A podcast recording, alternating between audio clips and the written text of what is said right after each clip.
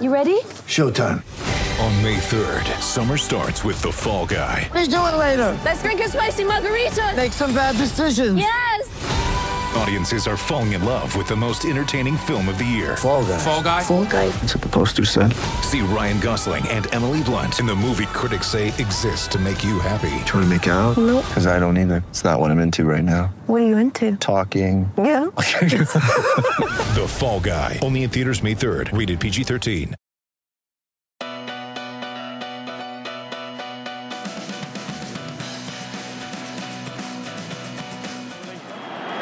This, he can shave whichever part of his body he wants.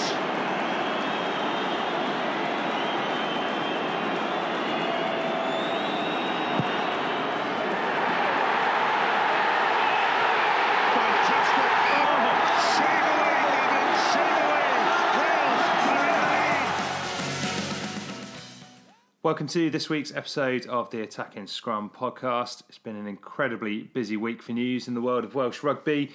And not all of it is good, and indeed not all of it is on the pitch. As we go to, uh, as we start recording now, there's a programme airing on B B C Wales uh, dealing with some incredibly serious allegations of misconduct at the W R U. And while we'd much rather be talking about rugby, uh, this is the story that's quite rightly dominating the news agenda today. Uh, so before we get onto the on-the-pitch matters, uh, we're going to start with the, the headline story. If anyone is, um, has kind of not seen this, um, it's worth stressing that everything we're going to talk about is, of course, allegations. So um, we have to treat them with that sensitivity. And uh, in case you missed it, the, the, the main story is that some former employees of the W R U have described the organisation as having a toxic culture. Um, Charlotte Watham, the former general manager of women's rugby, alleged that a male colleague said he wanted to rape her while she was present in a meeting, and another anonymous employee has, has said she contemplated suicide, such as the toxicity of the working environment. The W R U have stressed that uh, an independent uh, investigation took place, and any claims of misconduct Uh, around these allegations were unsubstantiated, um, and as I say, an independent legal review was commissioned, uh, and as uh, Steve Phillips said, this ran its course, uh, but the details of this have not been made public. So none of which makes for very, very happy reading. Um, Harry, I'm going to start with you. Just how damaging do you think these allegations could be for the W R U? Yeah, well, they're very serious and worrying allegations. Um, the whole, it, it's been rumbling for a, for a few months now. Um, and the worry, I think the, the most worrying aspect is that the W R U have not been in contact really with the B B C mm. um, during these this investigation. So I, I think that's the, the odd part of it. Um, obviously not one hundred percent sure on, on the, the details inside, but it's not too surprising really um, with um, how the W R U is run and that kind of thing. And I, I really believe that at this moment now, um, it, it's time for clubs and um, probably from, from the male side of the game to kind of speak up. Um, because being silent now is being complicit, and uh, the the behaviour that has been um, mentioned um, in, in in this process is is clearly not acceptable, and it's really I, I believe it is uh, there should be some re- resignations coming around, and, and the fact that even Principality are, are tweeting saying they're very worried and and that things need to change um, is a very difficult situation that we we find ourselves in. Yeah, it's a situation that um, that Tonia Antoniazzi, former um, former Welsh player herself, and you know now part of the, the shadow cabinet, has compared to the, the Yorkshire cricket racism scandal. And you mentioned their you mentioned their sponsors, and that was a big tipping point in the in the Yorkshire case when when sponsors started removing, um, yeah, kind of removing their money. And do you think we might be you know we might be seeing something similar, Harry? Um, I think we should. Um, I think it's it's of of that same ilk. Um, I don't know really. It depends how things go now after this programme airs. Um, but you, I would feel like um, there should be some uh, big consequences for some of these actions. And what do you think, Murph? Is this you know is this something we're going to see a storm that, that dies down, or is this gonna is this gonna rumble on and be a you know be a big kind of watershed moment within within rugby in Wales? Um, well, you'd hope so. It, it's an unusual timeline on this, isn't it? Because the rumours uh, Tally mentioned have been rumbling on for a while. Mm. Then it finally comes to a like a large amount of coverage, which is in the last few days because of this documentary. But according to reports, it's already been settled between the W R U and the, yeah. the lady who made the complaint. So she can't say any more. Is that, am I correct in well, understanding that? Yeah, that would have been my assumption. Um, yeah. But obviously, it'd be she, like but obviously some she kind has. Of... So I think it would come down to the, uh, you know, to the, the finer, the finer legal details of, of what that mm. settlement entails. But usually, you you're absolutely right. Usually, in these kind of circumstances, when something is settled uh, amicably, as as the wording was, you wouldn't mm. expect there to be to be any further um, any further comment. But there but there has been, and that has yeah. kind of been the W R U's defence to a lot of this: is we can't comment on you know on this on this specific incident. Yeah, well, they've, there's some very carefully worded, very bland statement read out multiple times today on the news from the W R U, didn't they?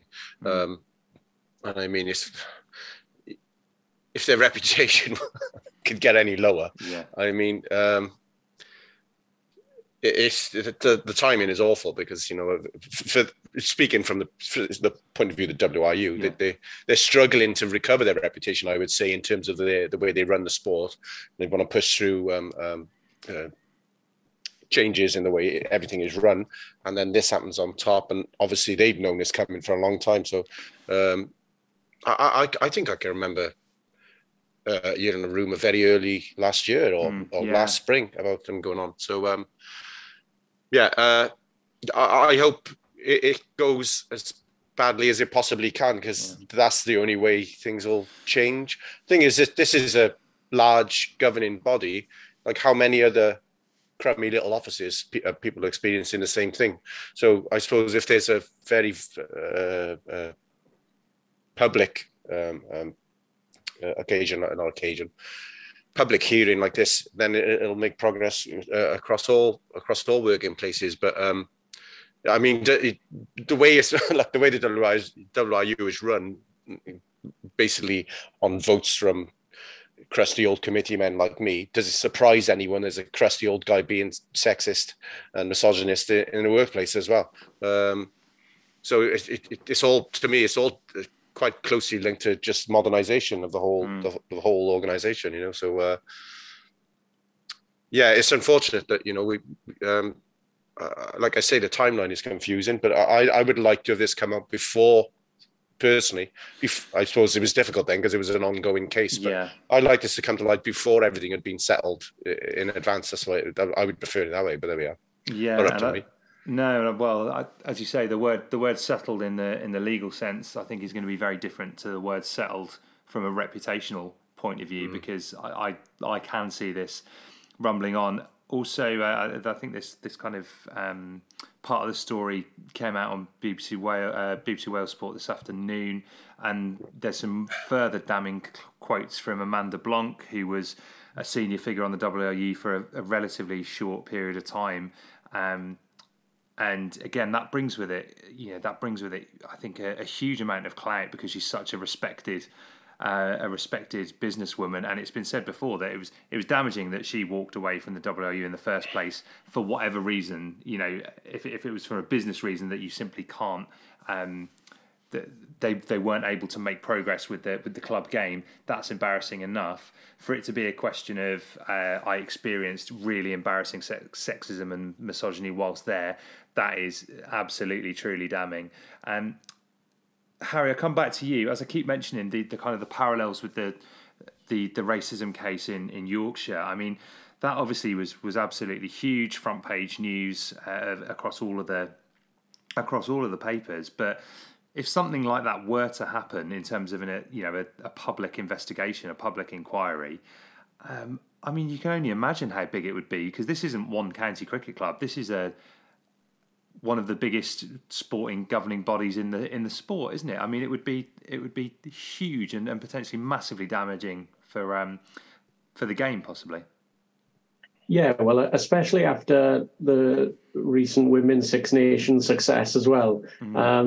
um, you've seen the, the players getting pro contracts, but how long did it take for them to get contracts? And even at the beginning, it was fifteen of them, and then they slowly, it, it seemed to take a long time, because I think that the women's team were doing very well in the early twenty tens and that kind of thing, and, and it could have been done a lot earlier. So it, it all begs the question, really, Um, how the women's game has been run. And I'm sure there'll be a lot of people in the women's game questioning um, maybe did did this have an impact? But yeah, it's it's, it's huge. Um, and, and I think with women's sport only increasing in popularity and that kind of thing, it, it's it's going to reach um, a tipping point, I think. And, and it, it it rightly should be uh, top of the news, and it should should is, is a very serious uh, um, situation at the moment. Um, and rightly so. Murph, you, you know, you kind of mentioned there with the the bland statements that were that were issued um, by the W R U. You know, is it enough for the C E O to just say to make a statement saying that this issue has, you know, or that has has run its course, the investigation has run its course, or you know, should they be should they be getting on the front foot and and actually yeah actually. trying to get to the to the root cause here? Yeah, uh, well, um, Tonia, I'm going to struggle with the name, Tonia Antoniazzi is calling yeah. for the um, um, Welsh Government to set up an yeah. independent body to oversee situations as big as this. Um, yeah, I don't think they're going to be, uh, personally, I don't think they're going to be able to just uh, muddle through with um, statements like that. Uh, I tell you what, what sticks in my uh, paw a little bit, is that the right word, is um, the guy with the complaint against him still works at the W R U. Hmm. So was he was he guilty of the alleged issue or not? Well, why is he still yeah. there? Who is he? Like, is he too big to get rid of? But how high up, how low down? Obviously, this is the kind of thing that I was getting at when they said, when I was meant they couldn't discuss it any further. Well, it, there's some kind of, um, there's some kind of, uh, um, clause in, in the agreement that's been signed with um, the, the complainant, and and therefore, you know, no more can be said or whatever. Well, they, they, how how quickly can they move on from this situation if, if the person is still working there? I mean, obviously, maybe this will make him change his ways, but uh, any any other job, I think you... How many people survive? I mean, how many how many jobs, uh, occupations where you can survive this kind of thing? I, I mean... It, M Ps, obviously, they can provide anything, yeah. but you know, in, in sporting bodies like that, I don't, I don't think many people yeah. would keep their job. So, um, yeah, I, I mean, it's worth, it is worth saying that in relation to that, that they said that the the allegation was unsubstantiated. Um, mm. So obviously, you know, I suppose again, particularly from a legal point of view, you've got to treat that at, at face value. But it's yeah. not, you know, it's not going away. As you said, normally when these things are settled, you don't expect any further comment outside. Well, now, there, there is a... Sorry, mate. I, there was a, you know, an investigation that took place behind closed doors from the W R U, mm. and mm. the details of which have never been made public. Now, the B B C Wales is doing their own investigation and is making it very, very public. Um, well, this is it. The, the, the news article I saw today said that the um, witnesses to the incident weren't questioned by yeah. the independent hearing. So... if you never question anyone, it'll never be it'll Absolutely. never be substantiated, will it? Yeah. If you ask all the people who were there, then that suddenly is substantiated, you know. Uh, so uh, that that just makes it look even worse from my point of view. Uh, yeah. if, if they if they're going to say unsubstantiated, well, how do you know if you haven't fucking checked? Uh, that's the legal term for it, obviously. but uh, but um, that that's it. it just it, the, the more you the more you. Um, uh, scrutinize the situation, the more the more shoddy it looks, and the more the more of a cover up it looks. And like I said, the fact the guy is still there as well, and then they're saying it's unsubstantiated, it, it just gets worse and worse. Yeah, no, it does, absolutely. Harry, we're going to finish on um, on this now, and just want to bring the the kind of the final points to you. Do you agree with kind of what Murph's saying there, and what um, Tonia Antoniazzi has said, that the W R U are essentially marking their own homework here? Yeah, totally. Uh, it, it, there's not much more to be said, really. It's, it's yeah, it's looking very dodgy. And as Murph just said, it's, it's looking worse by by the minute even. So, yeah, um, it certainly feels like there should be some some uh, outside um, kind of investigation uh, into this now and uh, try and sort it out. Yeah, absolutely agree. And amongst all of this, you you know, as you said, there's um, the with the popularity of the women's game, not just in Wales, but obviously a you know across the, across the world is is growing. But can you really take um, you know take an organisation at face value when there there are allegations like this going on behind it that directly um, are directly sexism and, and misogynistic, and uh, you know all of this is you know as I say, I think this could be massively massively damaging, and there's going to have to be um, there's going to have to be an almighty turnaround from the W R U to. Um, to address uh, to address this from a from a reputational point, and as you said, Murph, there's uh, um, just when yeah, just when you kind of thought it couldn't get any worse, um, I think this is uh, this has proven that it can be. Um, anyway, we are going to take a quick break now, and when we come back, we are going to move on to uh, on the pitch matters, and we're going to look back at the European action from this weekend. But first, we're going to take this very very quick break. Get ready for the greatest roast of all time. The Roast of Tom Brady. A Netflix live event happening May fifth. Hosted by Kevin Hart. The seven-time world champion gets his cleats held to the fire by famous friends and frenemies on an unforgettable night where everything is fair game. Tune in on May fifth at five p.m. Pacific time for The Roast of Tom Brady. Live only on Netflix.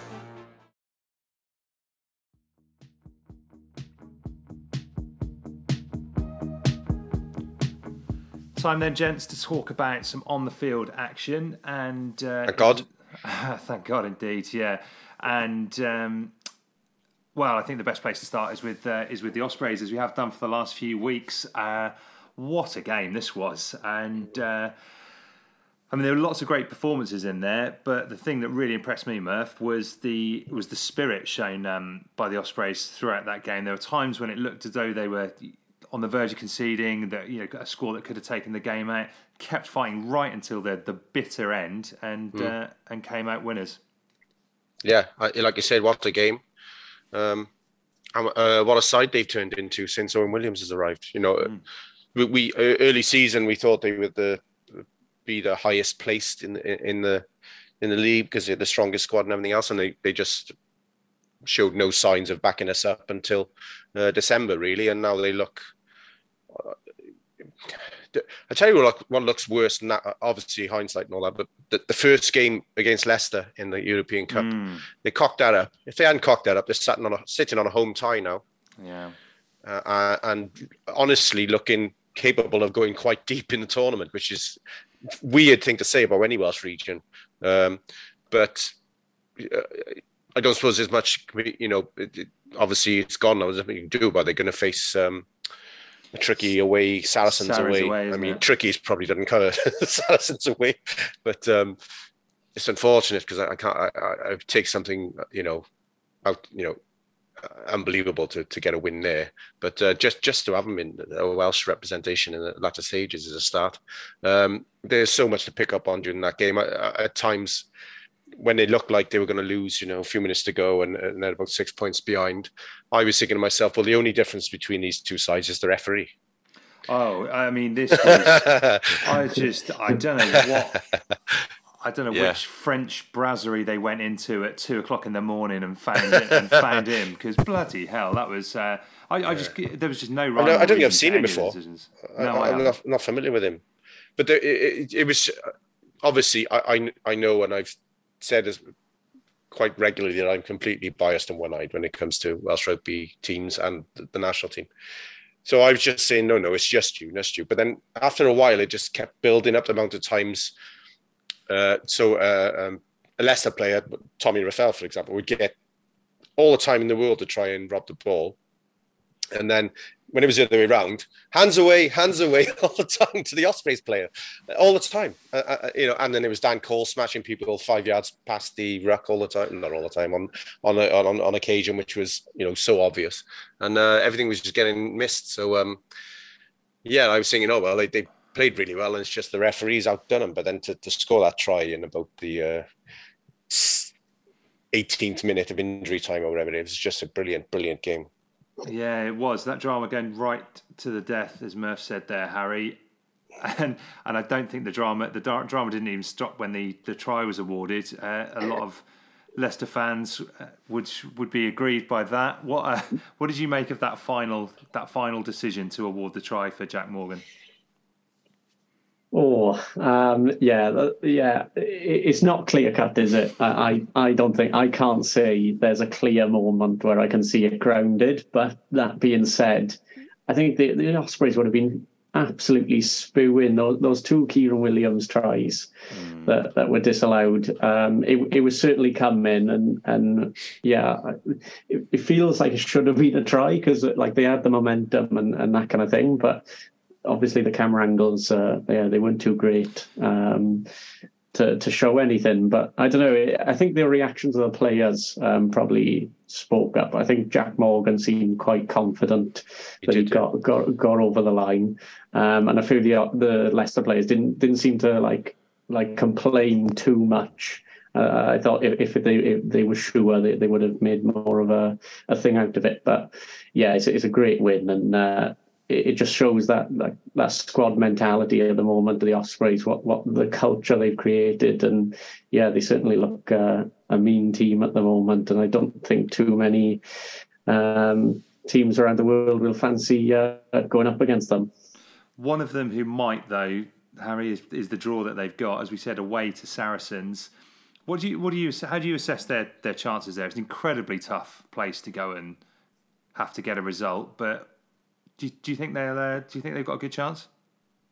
Yeah, certainly. Um, I think they got got a huge chance that that um, the set piece is, is massive for them, and, and when they really look to attack and, and that kind of thing, they they I think throughout the European competition they've been able to change their game in important moments, and I think that's really a sign that they've gone to this next level now. Um, yeah, the, the set piece is going to be fascinating because I think Edinburgh got the. the wood over Saracens in the last game. Um, and I just, I think the, the bench players coming on, I, I think it'll be interesting to see Ospreys bomb squad deal with that, um, especially the heroics of uh, Rhys Henry, a local boy from Carmarthen. Um, he, he's just a hero right now. And uh, yeah, he just shows that being a prop is, is a lifestyle and not a choice. it, it does to me, this is going to sound really mean, but Rhys Henry looks like one of those grizzled forty-three-year-old props who you encounter on a on a Sunday morning, who is just there to scrummage and scrummage the life out of any opposing loose head. And uh, it was it was massive, wasn't it? Just a massive performance, um, and nice to see it in amongst, you know, a side that's littered with internationals. Nice to see a bit of old school gnarliness just get the uh, get the edge at um, at the edge at scrum time. Um, What do you rate the, in terms of chances in the next round, though, Murph? Um, well, listen, if you catch them with some injuries, maybe. I can't. I can't see full strength Saracens losing at home mm. to anyone. I think there's maybe three teams in Europe who could beat them at home uh, in a serious game. Obviously, they do lose games at home in the league. Mm. That's normally squad rotation. All that. In a big one-off game, I would see. I, I could only see Leinster, La Rochelle, Toulouse on a good day beat them. I can't. I couldn't see anyone else um, beat them at home on a big one-off game. So, yeah, uh, I think quite. It might be. You know, when you look at some of the other teams who've got a home draw, it's probably. Aside from Leinster away, you know, it, it couldn't have gone much worse. And, and like I say, the, the, the cock-up in the first game, the first round, uh, has really come back to haunt them. But, you know, th- their fans are going to have a great day, great day out on the back of it. So I suppose that's the that's the main thing. Yeah, and potentially a springboard for a better end to the season in the league as well, do you think, Harry? Yeah, definitely. I think um, what this period has shown is that, like, they, they were losing the, the the games at the start of the season, really close margins, and maybe they were missing that experience. And as Murph has said, Owen Williams' influence has been huge. Um, he, he, against Le- again, he played fantastic against Montpellier the other week, but he was pulling the strings beautifully. Um, he was popping up everywhere, little chip kicks, um, trying to avoid that re- really quick um, blitz defence from the Tigers. Um, yeah, he's just in incredible form at the moment. So, yeah, I think um, they, they, they really should go on now. Um, and I think it'll be interesting to see how they go um, with a couple of players missing during the Six Nations. But they, they've got all the confidence in the world. And w- what we see from the from the camp and like the celebrations the other night and that kind of thing, every is a feel-good factor. And hopefully they can uh, cling on to that for as long as possible. Yeah, absolutely. And final point on this game, Murph. We're going to come on and talk about the Wales squad in the final part of the show, but it was a great opportunity to see two Welsh sevens up against each other. Although, well, yeah. well, three Welsh sevens up, up against up against um, each other with, with Morgan, Tipperick, and, yeah. and Reffell all on the pitch at the same time. How did you assess uh, their performances? Well, I, I know Jack Morgan got the winning try, uh, but I think he was outplayed by Tommy Reffell. I think they're slightly different players. Uh, Jack Morgan yeah. is more of a ball carrier than, than Tommy Reffell, and Tommy Reffell is just an out-and-out breakdown operator. But if I was uh, uh, an outsider, you know, just a, what, two, a neutral watching two teams, I, I would think Tommy Reffell got the better in, in, in that game. Um, wh- whether that matters, because when the time comes to select the back row, it'll be a, an issue of who plays better with the rest of the back row on, you know, whatever back row is selected. But um, personally, I, I I got Tommy as the um, the best open side in Wales at the moment. Even even with Justin Tipperick's unbelievable uh, try scoring antics last week, I think in the kind of um, um, heavy traffic of the Six Nations is coming up, uh, I I would go Tommy Reffell and then an out and out blindside on uh, alongside him. Interesting. Harry, how did you assess how the, the three sevens went on Friday night? Yeah, it was a huge area of the game, wasn't it? Um, I think everyone was looking forward to it. And at the end of the day, I think overall, it's a fantastic uh, night for Welsh rugby. Um, to have that depth um, at seven is remarkable, really. I think uh, a lot of countries would be wishing uh, they could have the same. Um, but yeah, t- Tommy Reffell, he's just... the fact that, like, when he's in there, he's so difficult to move, and it's not even because he's so heavy or anything. It's his technique. He like floats along. His his legs are so wide. Um, but yeah, he he definitely had the better over the ball and under a lot of pressure. Um, I think Ospreys were a little bit slow to the breakdown, um, whereas Leicester were a lot better in that aspect.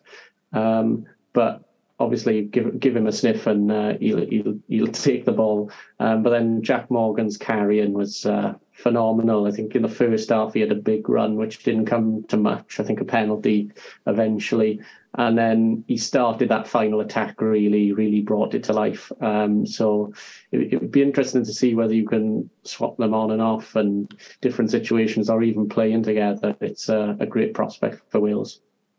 Yeah, it is. I have to say, Murph, I think I'm, I mean, I change my mind on this on a weekly basis. Mm. I was firmly of the opinion about three weeks ago, I was like, proper six, then Jack Morgan and Toby. And then uh, having watched Tipperick last week, I was just like, oh, do you know what? You just, sometimes you take him for granted. The guy is world class. We've got to have him in there. And then this week, I, I looked at Tommy Reffell and I thought, God, he's just like a, he is like a clamp over that ball. And mm. at international rugby, that's so incredibly valuable.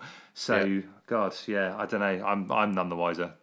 It's um, yeah, it's his hip flexibility, I think, that mm. enables him to get into that low position all all the time. Just, you know, uh, nearly every breakdown he's getting involved. Uh, yeah, look, uh, there's you got the issue. T- Tipperick's been stripped of the captaincy, so that that might tell you something. Uh, it's not automatic that he's going to have to be on the pitch now, but obviously it, it, it, it's the issue of who he is on the world stage. He's also the main source of line-out ball for whoever he plays for. So mm-hmm. there, there's so much. There's so much to decide. I, I, I'm I'm quite glad that I'm not picking the Welsh team for a change. Obviously, like every other Welshman, I think I should be picking the Welsh team, but on this occasion, I'll just I, I'd maybe pick the other. Unless someone picked the two flankers and I'll pick the other thirteen players, and that'll be a deal. Fair enough. Fair enough. All right, let's take a look at the other games over this weekend featuring the Welsh sides, uh, obviously in the, the Challenge Cup. Let us start with the Scarlets. Harry, I haven't seen this game, but they end the campaign with uh, with all wins and will set up a home tie against Brive. What uh, what did you make of their performance? Yeah, I think overall it, it was uh, a success. Um, I think the question mark was them really going away from home and mm. um, and showing themselves well, especially after that last Cheetahs game, which I thought left a lot to be desired. I think they, they played well in large parts of the game, um, but there, I think there were still a few issues that are still lingering, um, still there. But obviously they got the win, they played well, they played some lovely rugby Um, at times, really uh, attacking the fringe as well and attacking from deep as well. So, yeah, you you, you think now they, they've turned the corner a little bit, um, and then hopefully they can just work on, on those key areas, especially the, I think the defence is still looking a little bit dodgy. Um, a few times they were on, on the back foot, um, but a, a few players like Dan Davis and wherever would save them uh, right in the, in the final third. But yeah, I think that there's some key performers um, through that team at the moment. Um, so if they can keep them fit, then uh, yeah, they, they, they could go well. I think Brive, difficult outside to kind of get a, a glimpse of really. They played well against Cardiff this weekend, but not so well the week bef- the, the weeks before. Mm. So it'll be an interesting tie. Um, but I think the Scarlets should go in quite confident. They're playing some good rugby now. Brive at home, Murph. I would feel like Dwayne Peel will really fancy this one. What do you reckon? Well, they they looked shoddy in in some of the um, early pool games. So whether they, I mean, I think they're, unless I'm mistaken, I think they're plumb bottom of the top fourteen, aren't they? Mm-hmm.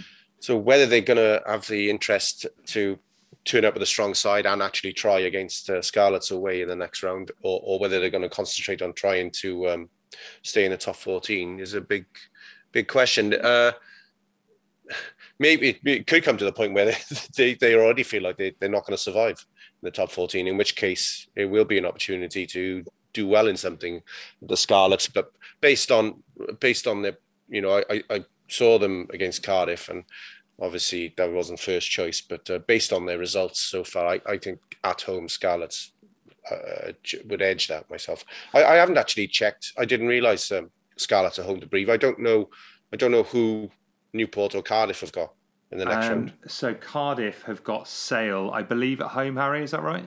Yeah, they've got them at home. Yeah. and That's a Dra- tough one. Dragons ahead into Glasgow. Dragons ahead into Glasgow, yeah. Right. Um, Am I... Have I imagined that Cardiff were guaranteed a home draw because Bristol were fined points from their table, uh, points from the pool table, because they played an illegible player, uh, uh, Elliot Stuke or someone mm. played for him, and he wasn't registered in Europe, and they had points deducted, so it didn't matter what happened to Cardiff on Saturday. We're going to get a home draw anyway. Harry Did is I? the uh, Harry is the, the resident journalist here, uh, rather rather than the two armchair fans. That one's over to you. Do you know the answer to that one?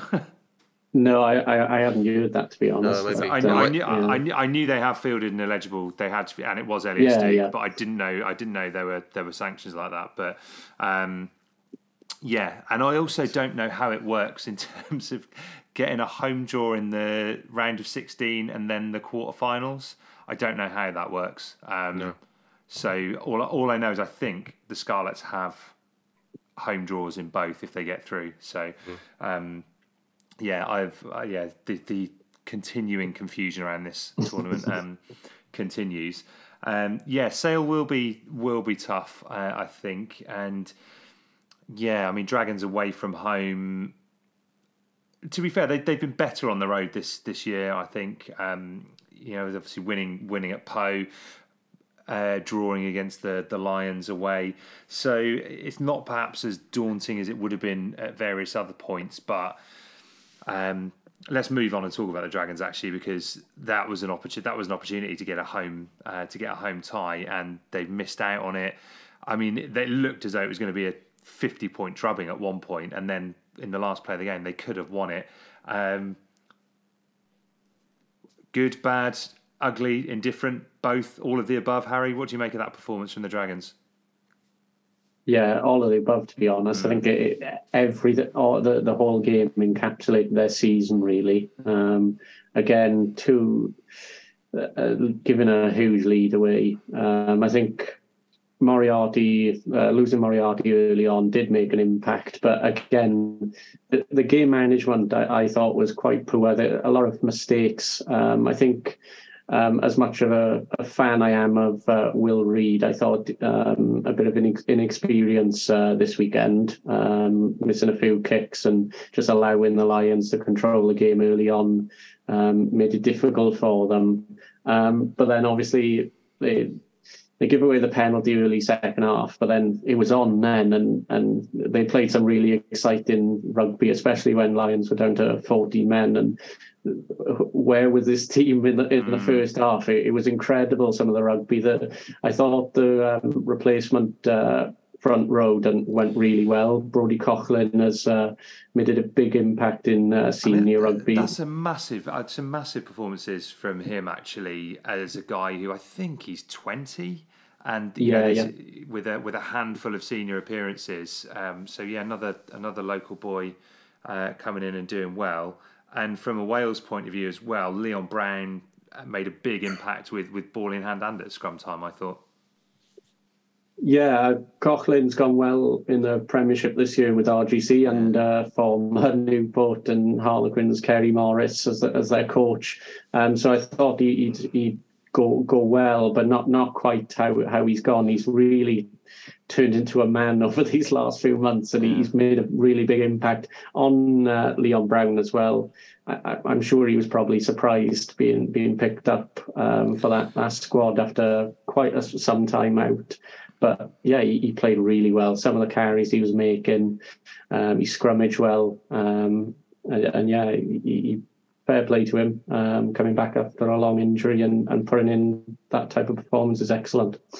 Yeah, if they could string together eighty minutes, you just feel like there is, you know, there, there, there is something special there. But that said, that ten, fifteen minute period in the first half, yeah. they were absolutely diabolical, to the point where that's the worst I think I've seen them play all season. You know, couldn't get a hand on um, on the Lions players. So, you know, these are the things that have got to get uh, have got to get stamped out, and um, and yeah, just need to, need to get a few more get a few more wins on the board, and but. As I keep saying, you know, these are, these are games that last season we lost by forty points, I think. So, yeah, it does feel like it's, it's, it is heading in the right direction, but those flat spots in games are, are absolutely costing them at the moment.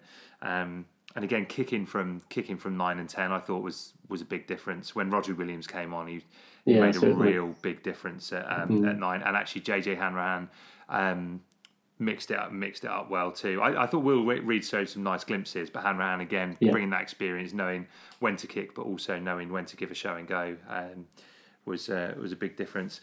Um, just to finish up the, the Challenge Cup, then um, Murph, as we said there, Cardiff have got Sale. Um, it's a tough game because Sale have been, you know, have have been, you know, a very tough side to beat all season. How seriously do you think they'll be taking the Challenge Cup versus? Versus, you know, their domestic campaign, though? Yeah, it's tricky to tell, isn't it? They'd, they'd be disappointed, I suppose, to find themselves in the Challenge Cup, really. But the fact that they're there, they'll be they'll be one of the favourites mm. um, if they're trying. And I, I it, de- it, it depends how well their domestic season goes, I suppose. If they're right up there in the mix, then maybe they'll take their eye, their eye off the ball in Europe. But um, if they're... Uh, If they're gunning for the for, for winning the thing, uh, I think Cardiff will really struggle to beat them because uh, I think uh, Scarlets felt the full force of it last season or, mm. or, or sometime recently. They're, they're exactly the type of uh, style of play that Welsh regions struggle with. They just come at you very direct uh, uh, up front and in sort of uh, midfield uh, with very heavy carrying, and then and then the defence is very heavy as well. So um, yeah, they, they're. tricky, no, well, uh, it, it, potentially winners, and, and therefore um, tricky for Cardiff to get past. And uh, again, that that goes back to um, some of the they, they, they've guaranteed a a home spot because of the Bristol situation, but they obviously didn't qualify high enough up the rankings because they've ended up facing uh, a strong side in, in the next round. So um, I don't suppose there's much they could have done about the Brive away game, but um, that was the only that was the only game they let slip, really. So it was, and uh, and yeah, we'll see how uh, how costly or not that might be uh, when we, when we get to the next round. But good to have um, yeah, good to have all four sides there represented. Although, as we do say, it is. It is a lot harder to get knocked out of this competition at the pool stages than it is to go through, um, but uh, but nonetheless, it keeps uh, it keeps it a lot more interesting than it did last year, where we were pretty well. I think we stopped doing podcasts about April because all the, the involvement of any Welsh side was uh, was gone. So it does look a bit a bit brighter on that front, which is good. Right, we're going to take one more quick break, and when we come back, we're going to be having a look at uh, Warren Gatland's squad that he named last week, what it might mean for the Six Nations, a bit of injury news. And uh, we haven't spoken about this for a good twenty-five minutes, so we're going to talk about the sixty cap rule as well. And all of that is coming up after this quick break.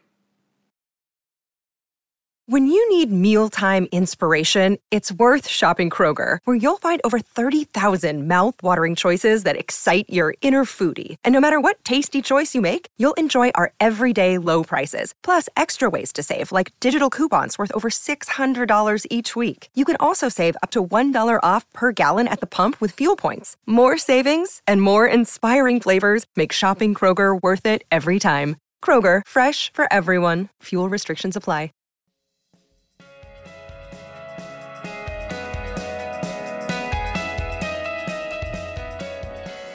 Right, so me and Harry were on last week talking about uh, what we thought um, the Welsh squad might be that Warren Gatland was going to name.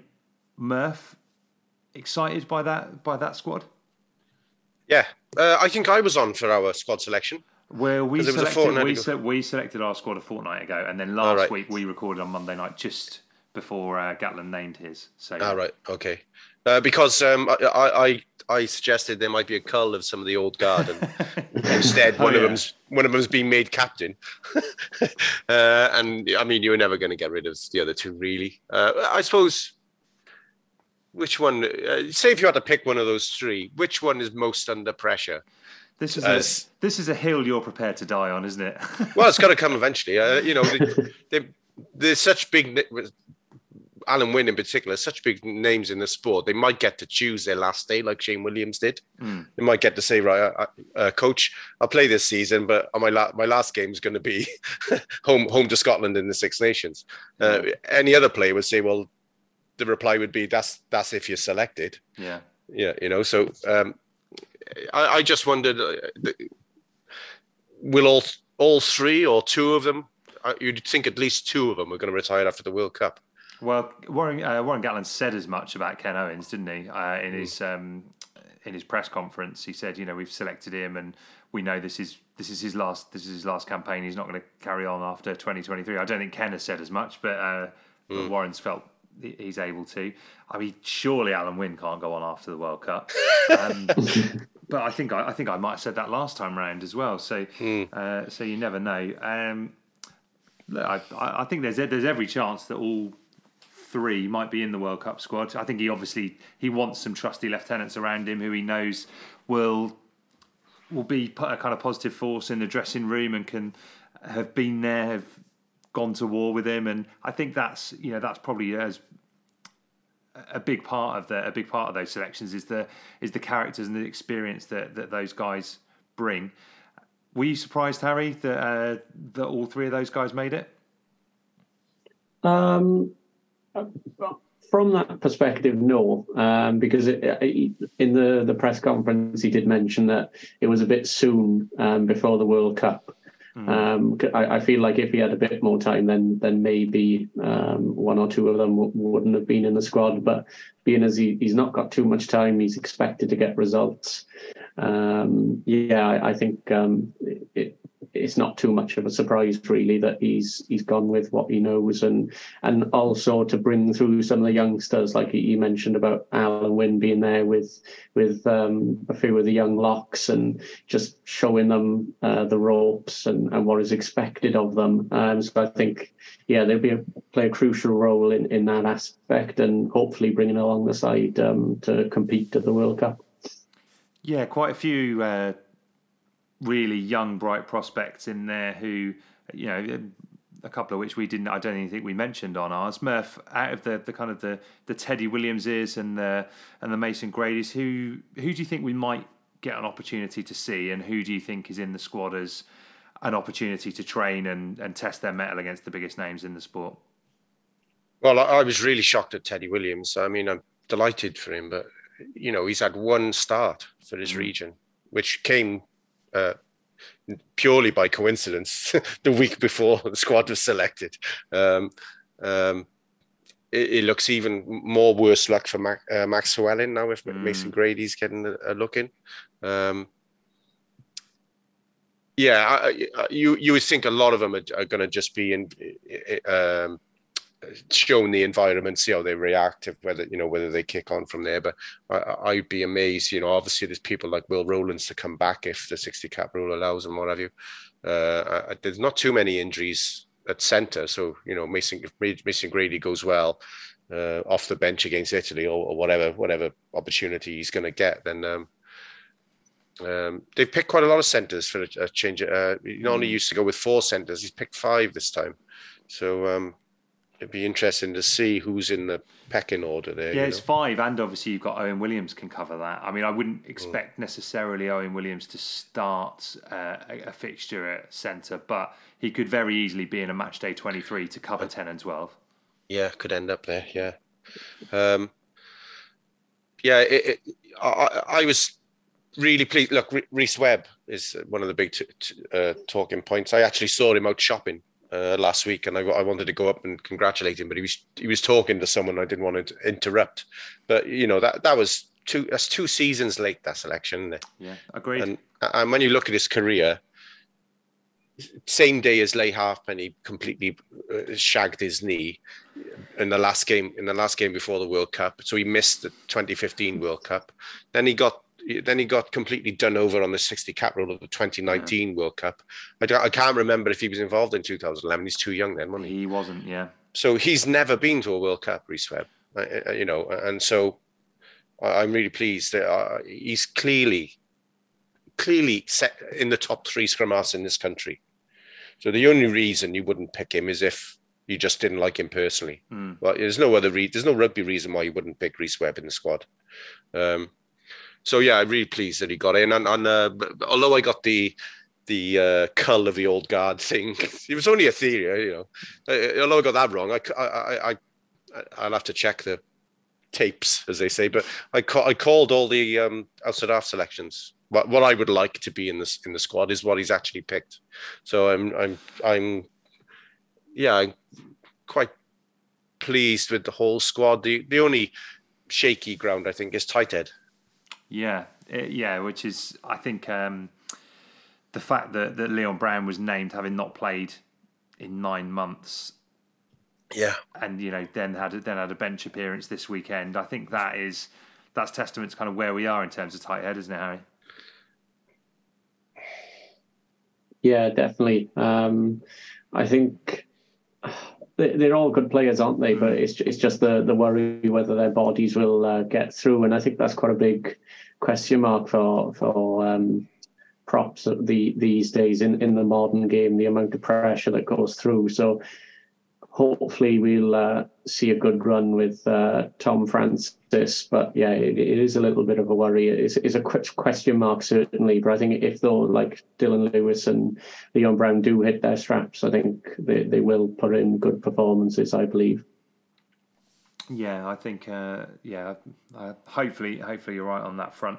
Um, I, I was just going to say on the tight heads, uh, Jed, if you don't mind, um, Leon Brown, as you mentioned, haven't played for a long time. Dylan Lewis is not fit, and mm. as far as I'm aware, won't be fit in time for the Six Nations either. So we, it's a bit of a Wayne Pivac selection there. You're picking mm. people for a for a series of games, and he won't be he not well. He won't be fit for the start. I don't know when he's projected to be injury free again, but um, that just goes to show that some of the boys that were getting selected in the in under the last uh, regime aren't fancied at all by Warren Gatland, because he's picking he's picking injured boys instead. You know that the, I'm thinking the Sam Wainwrights and mm. whoever else has been looked at over the last couple of seasons. So. Um, obviously a very big fan of Leon Brown as well. So, um, yeah, that that's it'll be interesting to see how that develops, because um, I, I I wouldn't swear to it, but I'm I'm fairly sure Dylan Lewis won't be fit in time. So, first game Ireland up is going to be uh, Tom Francis and Leon Brown in the matchday squad. Yeah, I think that that is quite likely, and I mean we have to say you're right. It is it is to a certain degree a a Wayne Pivac selection in terms of fitness. What I would say is we've seen this from Gatland in the past as well, how much he values test match quality players. You know, how often did we see Warburton come into that side having not played, you know, for like four months for, for Cardiff, and then play one game and then he's straight into that Wales into that Wales seven shirt. So I think that there is there is a degree of that. And I was going to ask you about this, Harry, because this is something that, that Jamie Roberts mentioned on the, the commentary on the um, on the Dragons game, is Gatland kind of priding his ability on identifying players who have test match quality, who have the character and the ability to play at test match level. Do you think that this squad is to a certain degree about assessing some of those new boys as well and seeing if they're up for the fight and they've, they've got what it takes to be an international? Yeah, certainly. He, he made the comment, didn't he, that he wanted to give uh, some of these young boys some uh, experience, especially with if you've got a like. It's expected that you will get a few injuries going into the World Cup, and if you lose one or two players in key areas, then you're asking a lot of some of the youngsters just being thrown in. So it'll be interesting to see how much game time Um, some of them will get, especially in those key areas.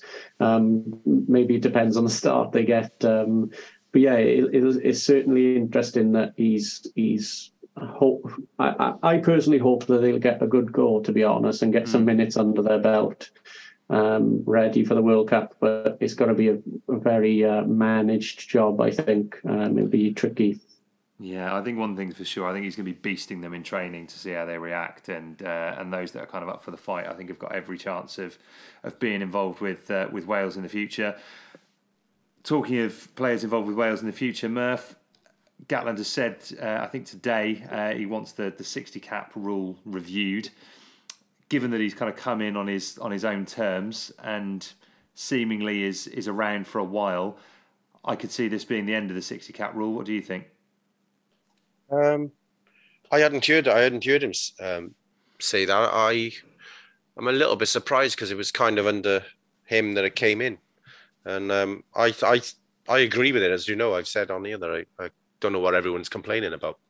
Um, it, it might be safer to get rid of the sixty cap rule now because there's not so much money in England as there was, yeah. But there's still there's still the threat of, you know, playing in France and what have you. Um, you might have. It might be as simple as he just got some players in mind that he can't pick, uh, specifically Will Rowlands and Corey Hill. Mm. Um, so that might that might be the motivation behind it. But like I say, every country that can possibly keep all their players in their own country do keep their players in their own country, and there's a reason why they do it. It's not it's, they don't do it just for shits and giggles because they can. They do it because it's really important to the domestic game, really important to have all your best players or as many of your best players as you can in in your country. And and, and like I've bloody prattled on so many times before, if you play outside England, you can't play for England, you can't play for France, every you can't play for Ireland. They all do it, and it's not it's they don't just do it just to be horrible to their rugby players. It's for a really clear reason, and that's why we've got the sixty cap rule. Well, it is, and also as we you know as we've said a number of times, when there's rugby going on, club rugby going on during international windows, um, it means you don't get as much access to your own players if they're if they're playing abroad, and mm. that's the that's the bit that I think is is potentially really damaging. We all know that the regions are going to be under financial pressure, and they're going to have to let players go, and they're going to have to find they're going to have to find. trade elsewhere. You're right, there's not as much money floating around England. France, to a certain degree, you're limited. I, I think that I think I'm right in saying there's a limit on the number of um, the number yeah. of players who are, are, are not French qualified that you can have uh, within yeah. that within that squad. So it's perhaps not as much as a threat as it was um, no. a, a few years back. Um, yeah. So yeah, I, the the big thing for me is around is around international windows um, because yeah. The the one side that you didn't mention there, Murph, is is is the Scottish side. Now, obviously, Scotland can't um, can't do that. They pick players from from wherever, and I do feel like we're probably, in a financial sense, closer to mm. Scotland than we are to Ireland. So, what what do you think, Harry? Is this is this going to be kind of the beginning of the end of the sixty cap rule?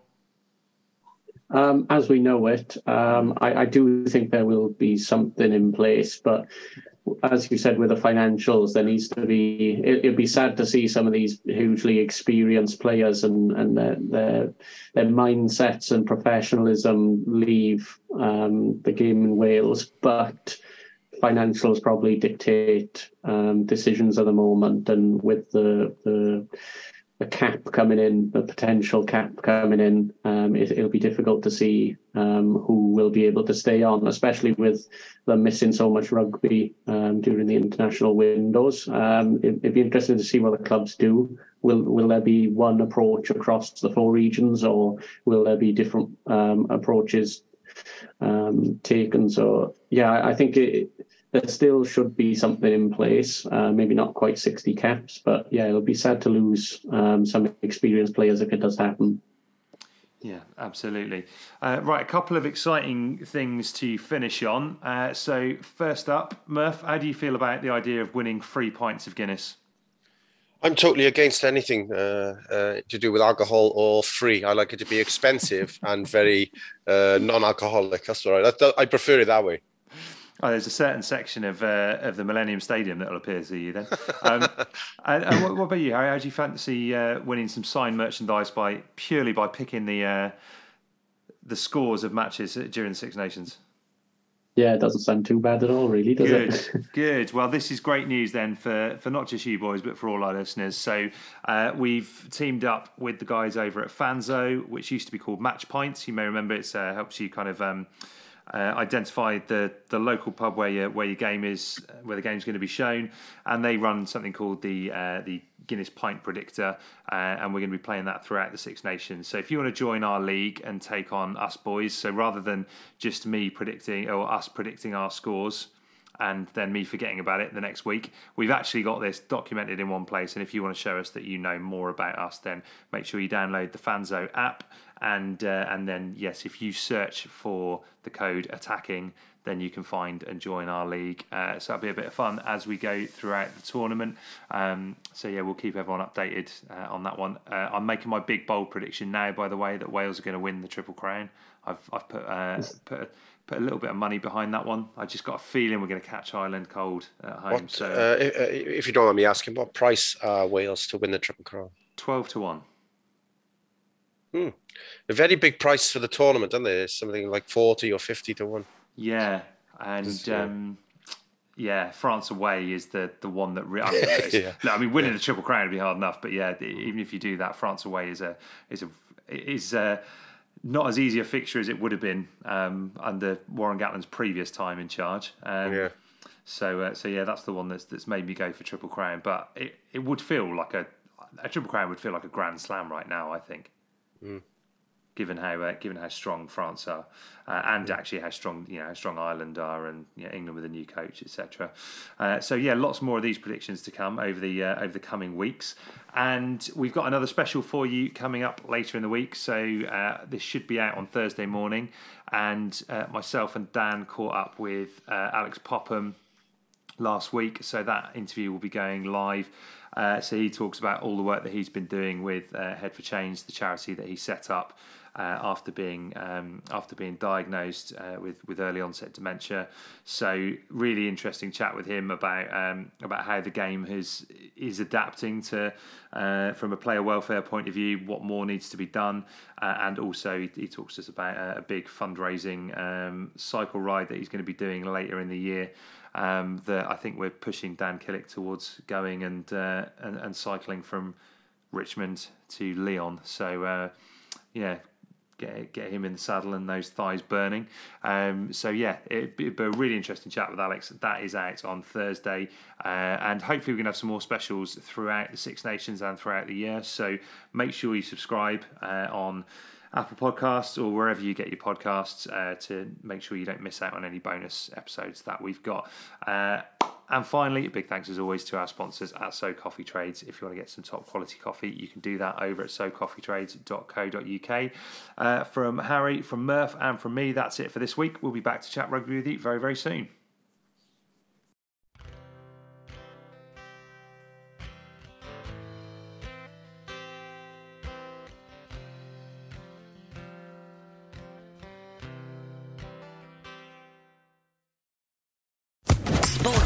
Podcast Network.